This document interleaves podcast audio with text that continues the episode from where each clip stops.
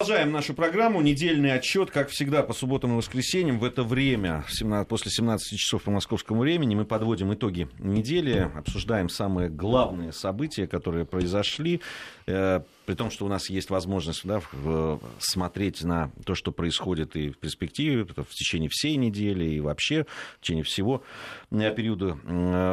Армен Гаспарян, Гия Саралидзе по-прежнему в студии Вести ФМ. Сегодня мы будем подводить итоги недели вместе с политологом Сергеем Станкевичем. Сергей Борисович, здравствуйте. Приветствую вас. Здравствуйте. Начнем, конечно же, с Украины. Всю неделю мы наблюдали за тем, что происходит. Наши коллеги в эфире нашей радиостанции, конечно же, говорили об этом. Сейчас, по последним сообщениям, то, что я посмотрел, все-таки интенсивность боевых действий она снизилась, обстрелы все равно продолжаются Донецка, но начался какой-то процесс. Вот в каком сейчас положении, с вашей точки зрения, находится ситуация на Донбассе, и чего сейчас будут стороны ждать, и что будет происходить, с вашей точки зрения? Мы еще раз убедились в том, что войну нельзя оставлять в тлеющем состоянии, что если она тлеет без эффективного перемирия и без политического урегулирования, то она будет вспыхивать неизбежно. Если по две стороны линии разделения множество вооруженных мужчин с техникой и ствольной и прочей артиллерии, то стрелять они неизбежно будут.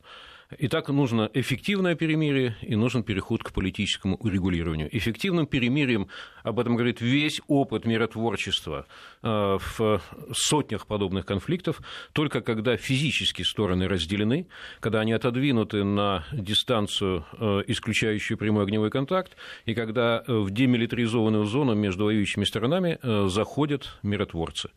Это единственный известный человечеству эффективный способ достижения перемирия. А дальше нужно, конечно, политическое урегулирование. И здесь, я надеюсь, наконец заработает механизм ООН. Почему неэффективно ОБСЕ? Потому что ОБСЕ – это вообще не миротворцы. Их функция – наблюдать и фиксировать. Вот они смотрят, наблюдают и записывают. Даже с этим они справляются, прямо скажем, не очень. Вот здесь видят, здесь не видят. Тут зафиксировали, тут не зафиксировали. Но требовать от них чего-то большего, чем наблюдение и фиксирование, невозможно. Только одна организация обладает легитимными инструментами принуждения к миру. Это Совет Безопасности ООН. К сожалению, до сих пор состав Совета Безопасности ООН был таков, что любого рода инициативы по принуждению к миру применительно к Украине, там, конечно, были обречены на блокирование из-за позиции США, Великобритании, которая всегда голосует как США, и, естественно, из-за позиции Франции. Вот сейчас впервые возникает некая надежда на то, что Совет Безопасности ООН в новом составе сможет перейти к политике принуждения к миру. Новый представитель от Штатов, примкнувшая к ним Великобритания, и весной мы будем иметь нового представителя от Франции. Как только эта ситуация возникнет, откроется возможность жесткий план мирного урегулирования для Украины сделать резолюции Совета Безопасности ООН и задействовать все инструменты, которым Совет Безопасности ООН располагает. То есть я правильно понимаю, что Минск похоронен, с вашей точки зрения? Все. Нет, ни в коем случае. Минск – это единственное, на чем пока еще висит хрупкий мир со стрельбой. Вот убери Минск, и дальше только война. Значит, Минск-2 должен сохраняться обязательно. Более того, значит, хорошо, что пока все присягают на верность Минску, все стороны, и включая Киев, который не может отказаться от Минска, хотя и не может его исполнить тоже. Вот. А Минск нужно дополнить очень важной частью. Вот, опять-таки, я апеллирую к международному опыту практического миротворчества. Так в жизни у меня случилось, что я трижды участвовал лично, практически, в аналогичных урегулированиях конфликтов в начале 90-х, и специально изучал очень много на эту тему. Так вот, что в данном случае должно произойти? Всегда всегда нужно выборы провести. Вот ключ сейчас, аналог, анекдот в том, что ключ к миру на Донбассе – это выборы. Киев говорит, там не с кем разговаривать. Они такие-сяки, они преступники, они бандиты, не с кем разговаривать, мы с ними никогда ни о чем не договоримся. Диалога не будет, соглашений с террористами не будет, и это тупик. Какие-то консультации ведутся в Минске, но в любой момент можно признать, а кто они такие, мы с ними не договаривались ни о чем, все эти документы ничего не стоят, в любой момент от всего можно отказаться, потому что нет второй стороны. Поэтому создание второй легитимной стороны, легитимной в смысле международного признания второй стороны, ключевой момент. Вот без этого никуда мы не сдвинемся. Тупик взаимных обвинений, это называется. Тупик взаимных обвинений. Сергей Борисович, ну извините, но это патовая тогда ситуация, потому что второй стороны не будет по определению. Уж как только Почему? В ДНР и в ЛНР попытались произвести праймерис, вы же помните, как Киев сразу сказал, это все нелегитимно, мы их в любом случае не признаем, независимо от того, будут там выборы или нет. Если они односторонне проводятся, то да. А в соглашении Минск-2 есть предусмотрены выборы. Правда, возник очередной дипломатический тупик. Киев говорит, сначала полный контроль наш над ЛНР, ДНР, включая контроль над границей, мы все это дело зачищаем, заводим туда наши силы безопасности, наши средства массовой информации, наши политические партии, включая самые экзотические, и после этого выборы. Понятно, что это тупиковый вариант, рассчитанный на заведомый отказ другой стороны. Потому что это 9-й пункт Минских соглашений, когда первые 8 не выполнены. Совершенно верно. Все-таки в Минске-2 записано сначала выборы, то есть там правильно записано. Сначала выборы, потом все остальное.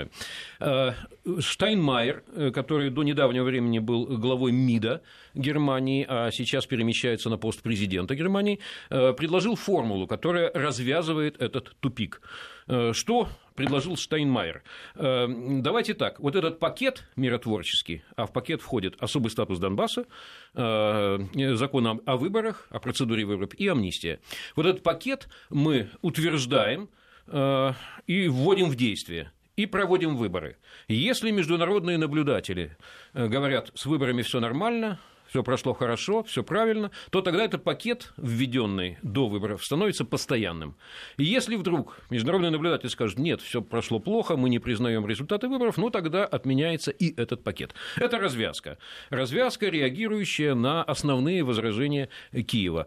Киев прямо не отвергает вариант Штайнмайера, но продолжает его, просто от него отказывается, его игнорировать продолжает. Вот что могло бы войти в резолюцию Совета Безопасности ООН весной, когда состав Совета изменится? Вот этот самый пакет Штайнмайера закрепить резолюцией Совбеза ООН и предусмотреть санкции за то, что кто-то будет саботировать или уклоняться.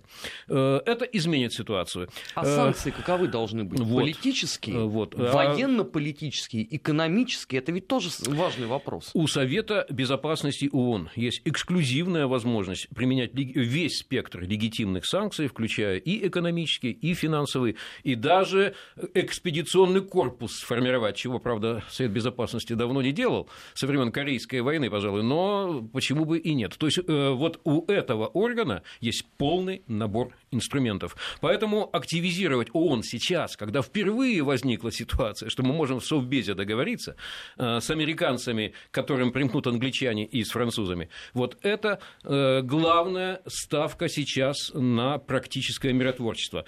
Это, конечно, слабое утешение для тех, кто сейчас попадает под обстрелы вот в эти часы, в эти дни на Светлодарском этом на плацдарме, на этой дуге и в треугольнике Авдеевка, Донецк, Горловка. Вот, конечно, этим людям от разговоров о ООН не легче. И надо, конечно, использовать текущую ситуацию, все рычаги давления, чтобы не допустить до большой бойни, чтобы притушить опять, пригасить войну, пока мы получим возможность перейти к жесткому практическому урегулированию от имени международного сообщества. А вот эти рычаги, они каковы?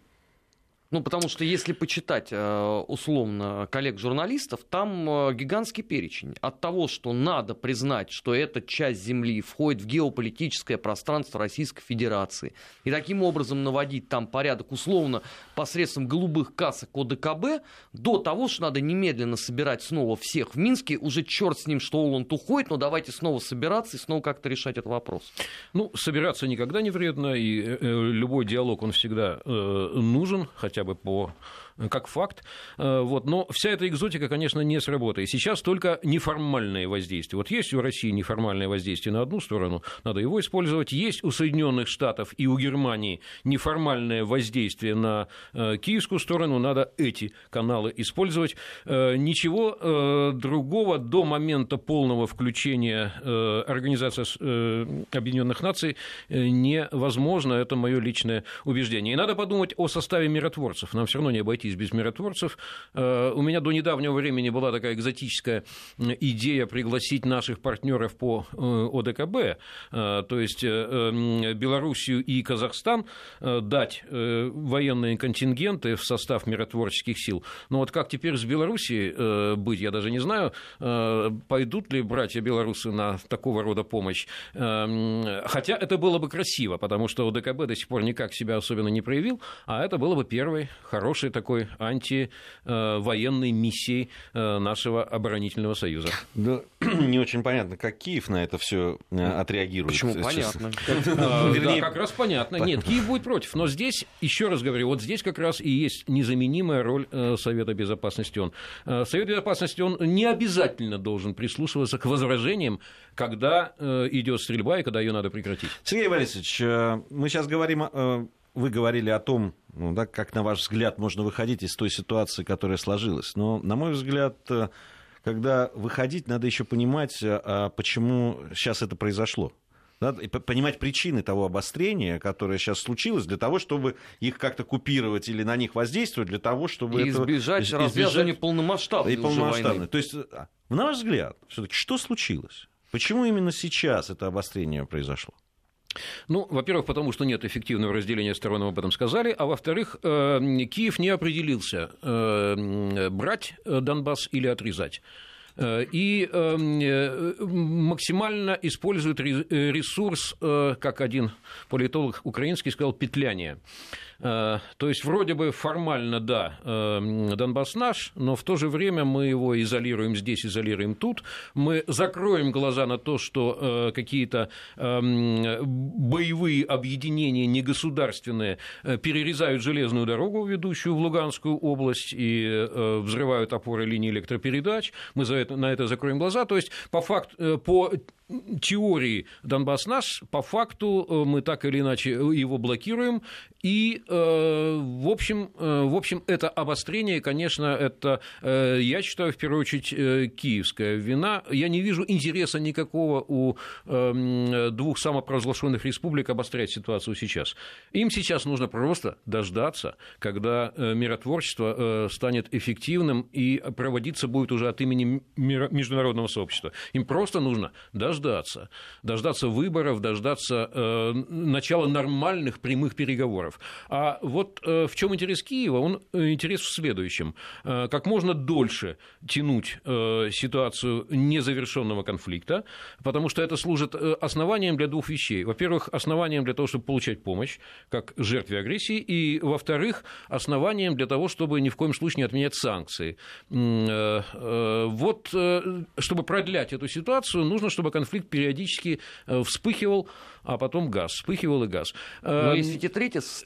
Это хорошая возможность не допустить внеочередных парламентских и президентских выборов. Всегда можно сказать, вы видите, идет война. Какие выборы могут быть в этот момент?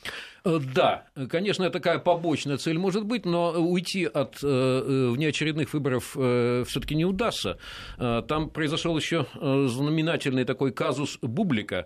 Депутат по фамилии Бублика, объявил о выходе части депутатов из состава блока Петра Порошенко. И в этой связи коалиция вроде бы составляет сейчас блок Петра Порошенко с Народным фронтом 217 депутатов, а нужно 226. Если это обстоятельство будет подтверждено, то 30 суток на объявление внеочередных выборов остается у президента. Конечно, выборы сейчас ничего кардинально нового не принесут Украине и миротворчеству, даже если состав изменится, может быть, станет не столь однозначно милитаристским, как сейчас, то ожидать, что в целом позиция Верховной Рады как-то принципиально поменяется, не приходится. Что еще очень важно для Украины и в чем ключ, на мой взгляд, к тому, чтобы развернуть ситуацию от войны к миру? На сегодняшний день произошла такая тотальная милитаризация медийного пространства в Украине и такого информационно-политического мейнстрима.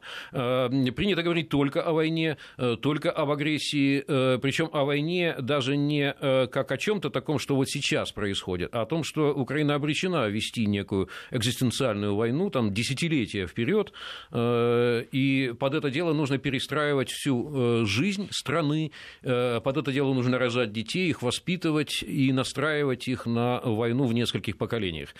И вот этот милитаристский мейнстрим, он не дает поднять головы буквально, а не то, что что-то внятное сказать никаким принципиальным сторонникам мира, сторонникам урегулирования.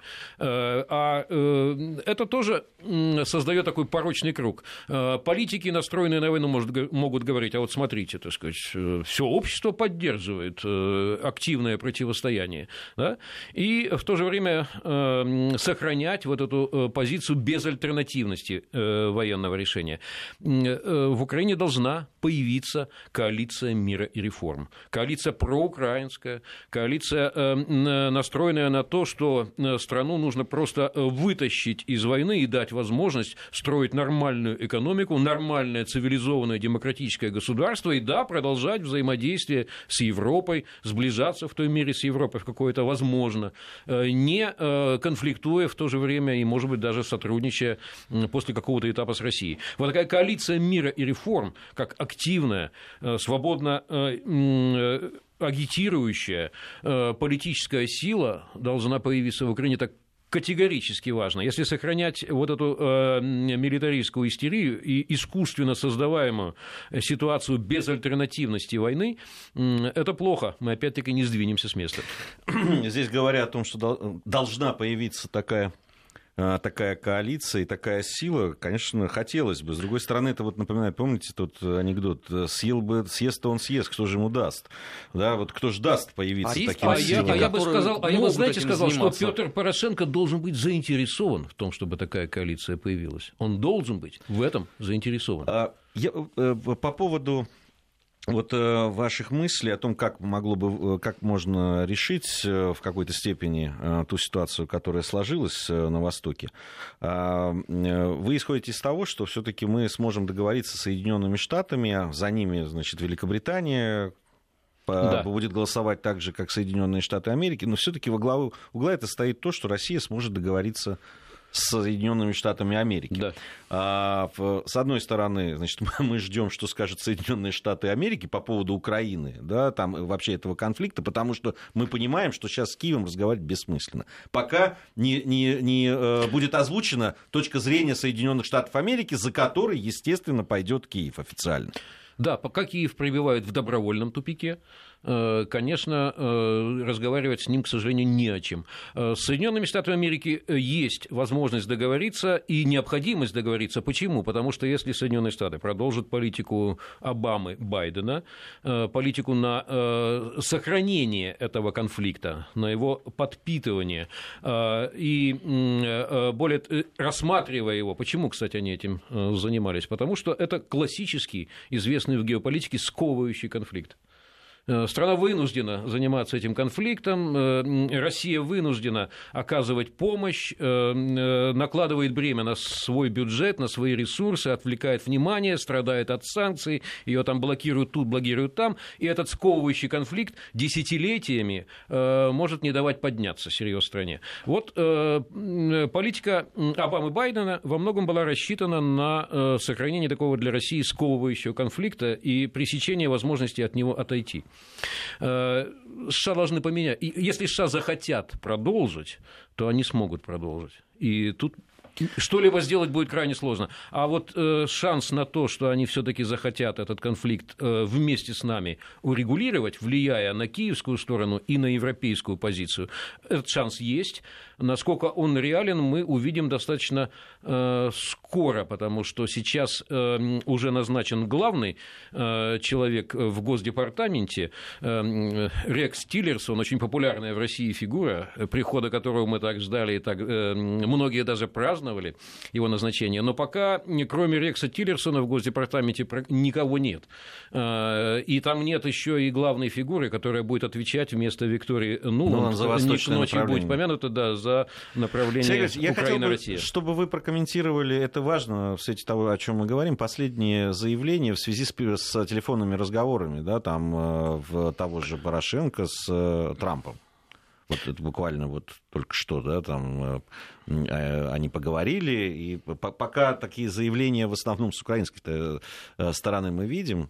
Хотя вот я сейчас смотрю на информационные ленты, и пошли заявления и Пенса по Украине о том, что они обеспокоены, и о том, что надо работать.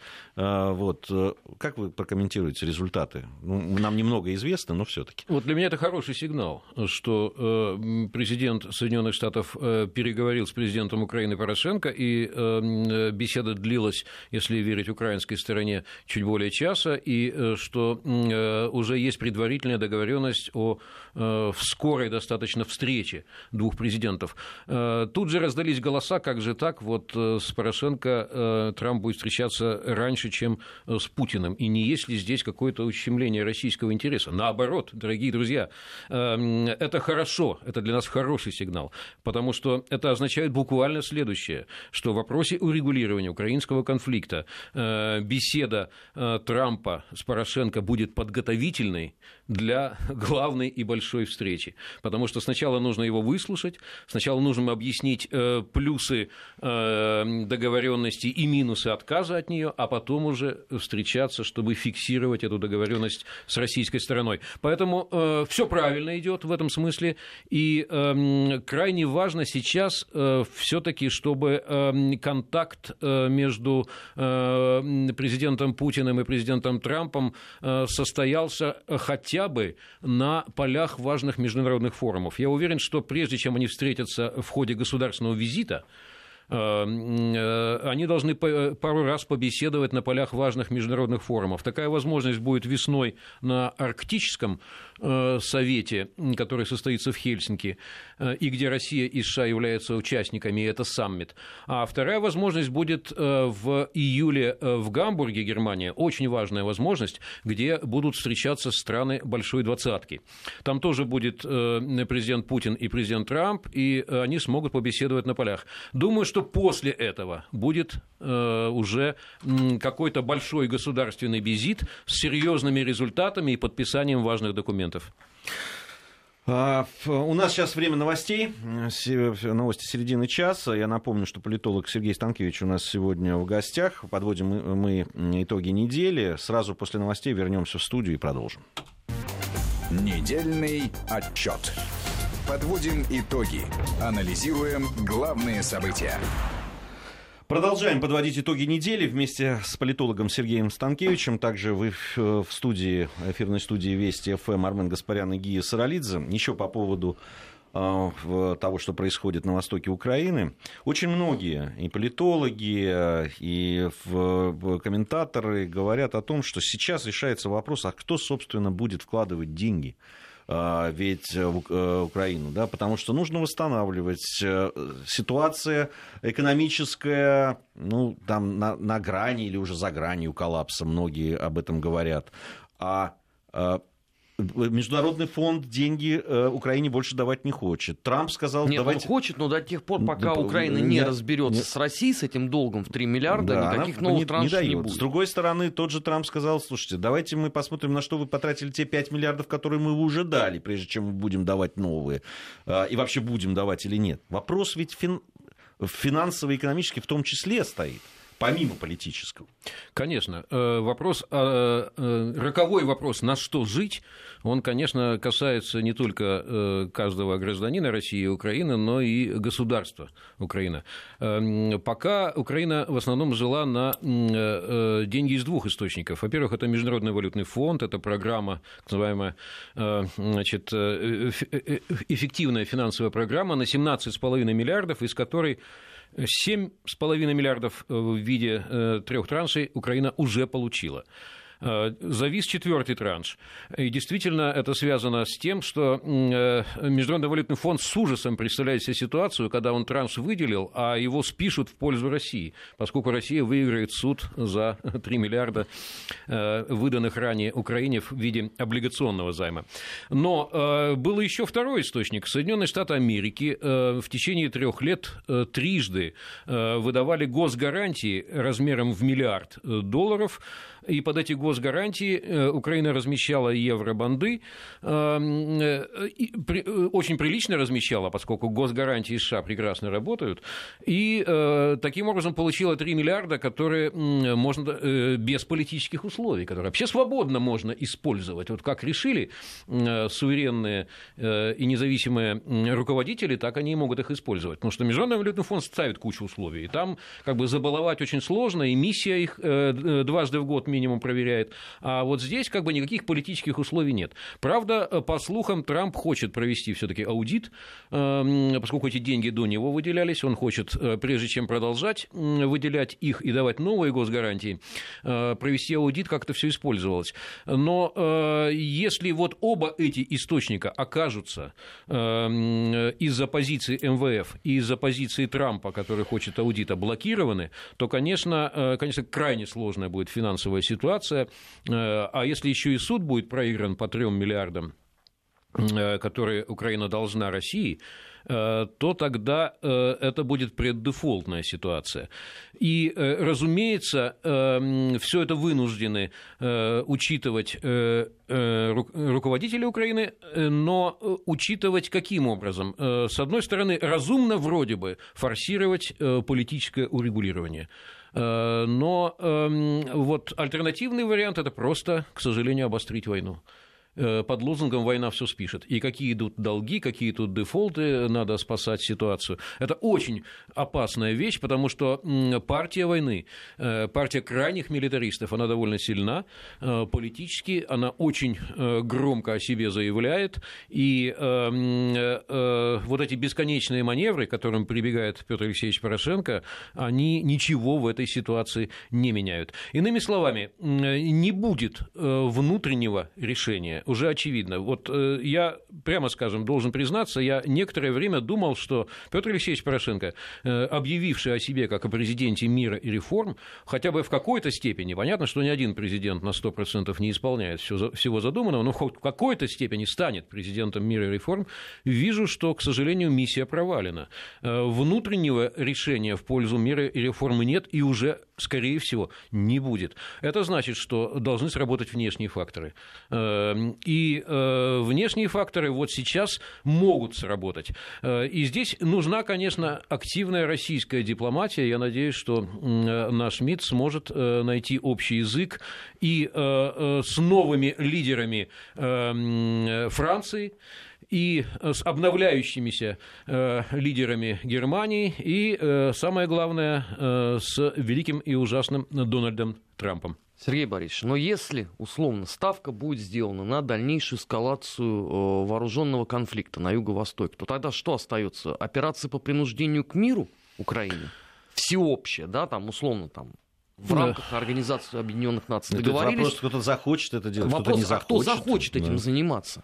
И кто потом будет нести ответственность за все то, что происходит на Украине после этого? Откровенно говоря, это настолько нежелательная ситуация, что даже рассуждать на ее тему, это как, знаете, будить лихо. Самое главное, чего надо избежать, это любых односторонних силовых действий России в этом регионе. Вот односторонние силовые прямые действия России должны быть исключены. Вот этого мне очень хотелось бы. Международно я бы всячески приветствовал, потому что понятно, что никаких надежд на внутреннее миротворчество уже нет. Вот только так я могу резюмировать. Еще один сюжет, который хотели бы обсудить с вами, Сергей Борисович, это взаимоотношения с Белоруссией. В последнее время не самые радужные они. Ну, мы уже говорили вчера об этом, тоже подводя итоги недели. Ну, и, конечно, вспомнили, что это не первый раз происходит. Да, спорадически эти возникают. В основном это связано бывает с различными экономическими взаимоотношениями. Ну, собственно, многие говорят, что и нынешние словесные эскапады президента Беларуси тоже связаны с теми проблемами, которые у него возникают там, с «Газпромом», например. Как вы считаете? Ну, мне довелось по моей биографии работать с первым президентом России Борисом Николаевичем Ельцином, и на моих глазах такая ситуация, сейчас даже не припомню, 5 или 6 раз возникала точно. Примерно по этой схеме возникали недоразумения, которые возрастали до конфликта, до резких публичных заявлений. Белорусская сторона так доводила дело до такой мощной ссоры. Потом приезжал белорусский президент, был личный разговор с глазу на глаз, и стороны приходили к согласию. И всякий раз, конечно, Россия что-то уступала. Вот примерно по этой схеме все эти 5 или 6 конфликтов, на моих глазах, они были урегулированы. Есть сильная вероятность, что все пойдет по этой схеме и еще раз. Другое дело, что наш нынешний президент, он человек достаточно жесткий, и вот насколько далеко он сможет пойти в уступках, а Беларусь будет оставить на уступках, это пока не ясно. В основе конфликта $400 миллиардов США, которые осталось должна Белоруссия за реально поставленные углеводороды по предыдущим годам. Это накопленная сумма, и уже не первый день она накоплена, и фактически Беларусь не хочет их платить эту сумму и требует ее списать. Указывая на те или иные обстоятельства, бессмысленно их сейчас воспроизводить. Вот с этого все началось, а дальше, так сказать, стали припоминаться весь список обид по полной программе. И вот доходим до большого разговора. Президент Беларуси собирает большой разговор. И достаточно долго, в течение нескольких часов, перечисляет... 7. Это один из рекордов такого политического общения. Я на моей памяти так общался с народом, Фидель. Фидель, совершенно верно. Я тут же вспомнил про Фиделя, который вот такого рода, да, длинные такие политические хэппенинги, не только... Он даже любил их. Не только практиковал, но и любил. Значит... В чем тут важное обстоятельство? Значительная часть этих претензий имеет под собой основу со стороны Беларуси. Я должен это признать. Только перечислю несколько. Россия ввела очень серьезные ограничения в торговле с Украиной, не посоветовавшись с Белоруссией, у нас единое таможенное пространство, это был удар по белорусским интересам. Потом Россия ввела контрсанкции против Евросоюза. Еще более серьезные, еще более обстоятельные, не посоветовавшись с Белоруссией, не согласовав те или иные действия, и это тоже был удар по торговым и финансовым интересам Белоруссии. Понятно, что Белоруссия потом научилась извлекать пользу из реэкспорта в обход санкций. Очень быстро, надо сказать, научилась. Но посчитать, сколько она потеряла и сколько она приобрела путем обходного маневра, трудно довольно, а осадок остался. Ну и так далее. То есть еще можно упоминать... То, что Россия вводила регулярно различного рода технические регламенты, торговые правила и так далее, не всегда советуясь со своим партнером и не всегда учитывая те потери, которые и те неудобства, которые партнеры в этой связи несут. Вот необходимость наладить нормальное рабочее взаимодействие, уважительное, предупредительное с Белоруссией, как с ближайшим нашим и критически важным для нас партнером, и геополитическим партнером, и торговым партнером, через которую идет значительная часть нашего потока экспортного, это очевидно. И то, что наша бюрократия здесь не срабатывала, проявляла непредусмотрительность, проявляла, я не хочу считать, что это может быть пренебрежение, но если это так, тем более это плохо. То есть здесь нужно навести порядок, иными словами. При этом, конечно, долги надо возвращать, за поставленный товар надо платить. Я надеюсь, что именно это и будет итогом встречи двух президентов. У нас сейчас небольшая пауза, затем вернемся. Недельный отчет. Подводим итоги. Анализируем главные события. Продолжаем подводить итоги недели с политологом Сергеем Станкевичем, который сегодня у нас здесь в студии Вести ФМ. Армен Гаспарян и Гия Саралидзе также здесь в студии. Я хотел уточнить, нам пишут, долг Белоруссии перед «Газпромом» оценивается в полмиллиарда, 500 миллионов долларов, не 500 миллиардов, да, 500 миллиардов было бы слишком много. Миллионов. Да, 500 миллионов, полмиллиарда имелось в виду. Следующий сюжет, который хотели бы обсудить, немножко затрагивали его вчера, но так, вскользь, а на самом деле очень любопытная история, определились фактически, два главных претендента на роль канцлера в Германии. Это была и продолжает оставаться Ангела Меркель, которая идет уже на 4-й свой срок, напомню. Вот. Второй претендент от социал-демократов Шульц. Это интересная очень фигура, потому что он-то, в общем, можно сказать, даже и не немецкий политик. Он больше политик евросоюзовский. Он очень долго работал в структурах Брюсселя официального.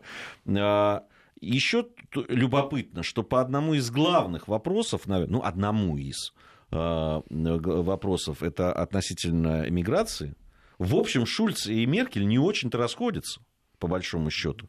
Да, то есть здесь какой-то серьезной дискуссии не предвидится, если кто-то резко не поменяет свою точку зрения.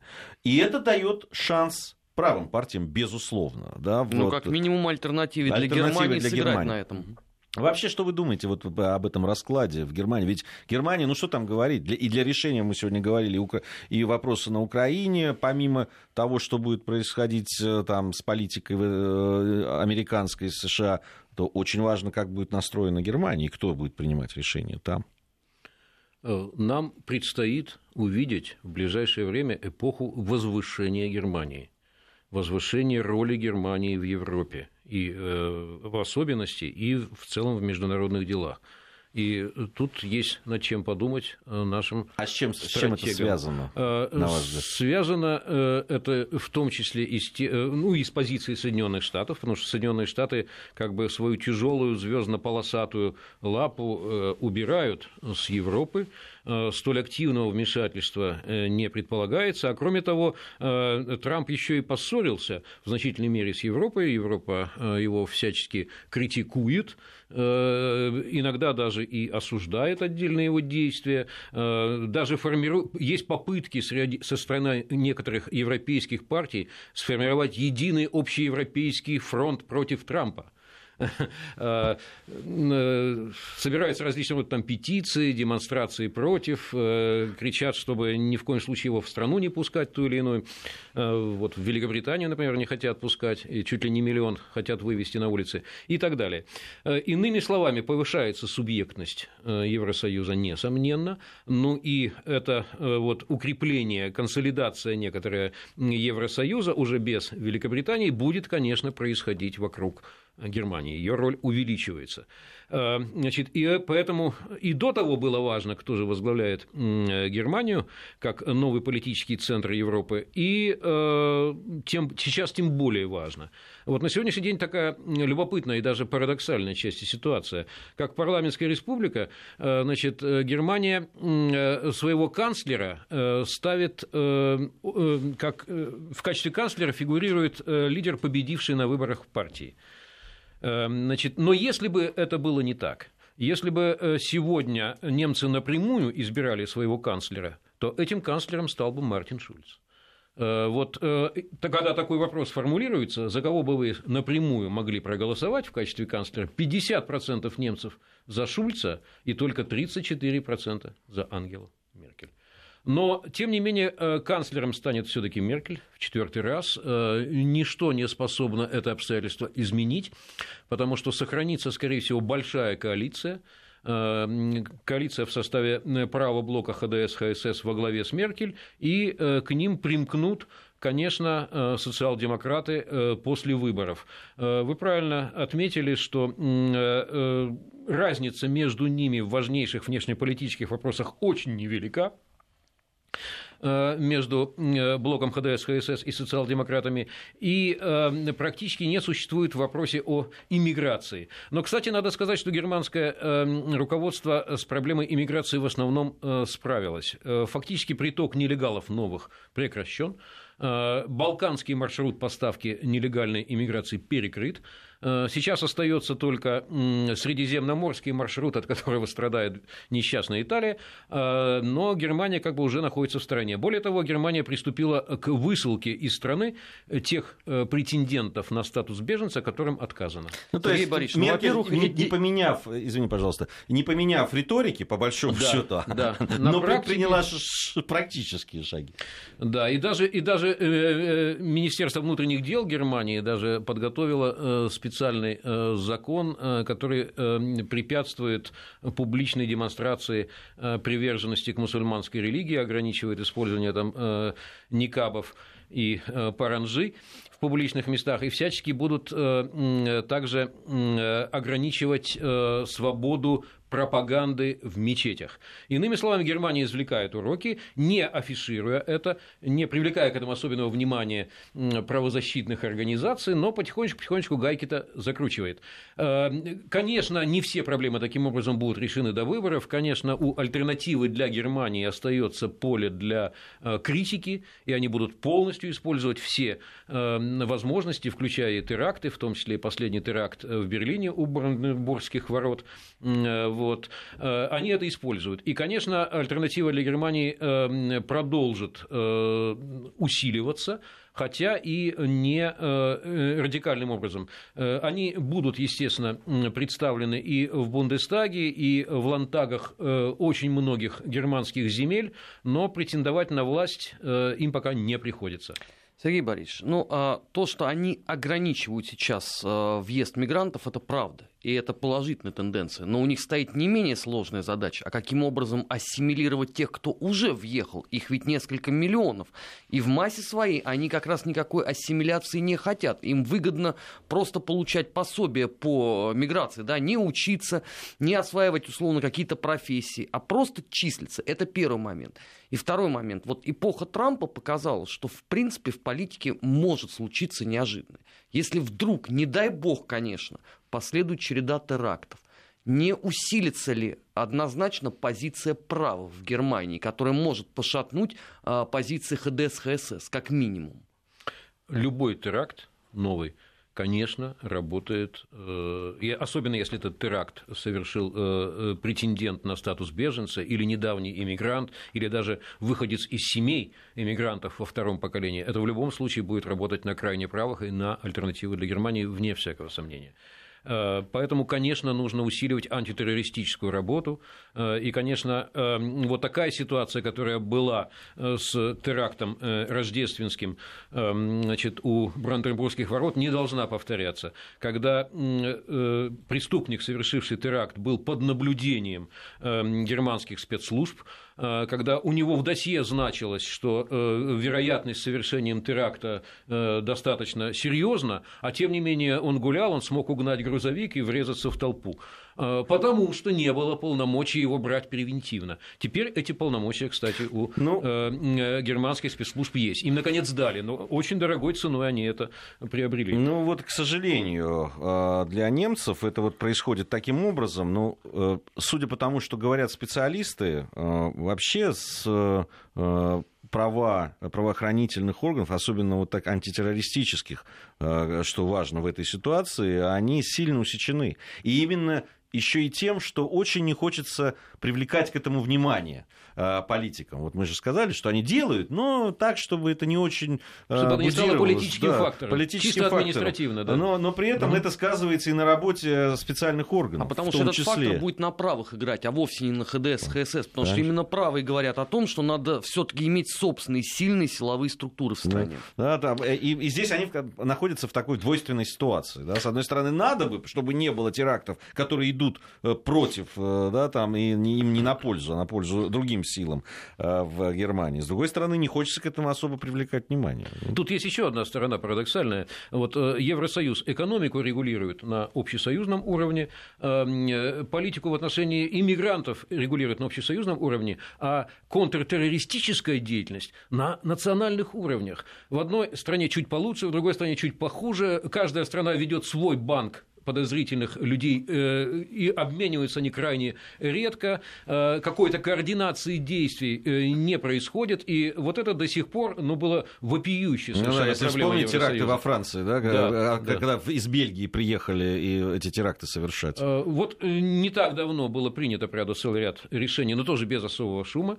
Было принято решение о начале формирования единого европейского антитеррористического центра и с единым банком данных, с единой вот этой базой биометрической идентификации, со всеми делами, чтобы не было такой ситуации, когда Европол занимается всем чем угодно, а по террористам там человек 5-6, которые свободно от работы время этим занимаются. Вот сейчас они вроде бы от этого уходят, но, еще раз говорю, к сожалению, поздно и дорогой ценой, но хотя бы сейчас Европа эту проблему обязана решить. Нам крайне важно в лице Германии иметь надежного, серьезного партнера, потому что Европа остается основным нашим все-таки экономическим партнером, очень серьезным. Главным источником Германии остается для нас поставок машин и оборудования. Мы львиную долю завозим из Германии.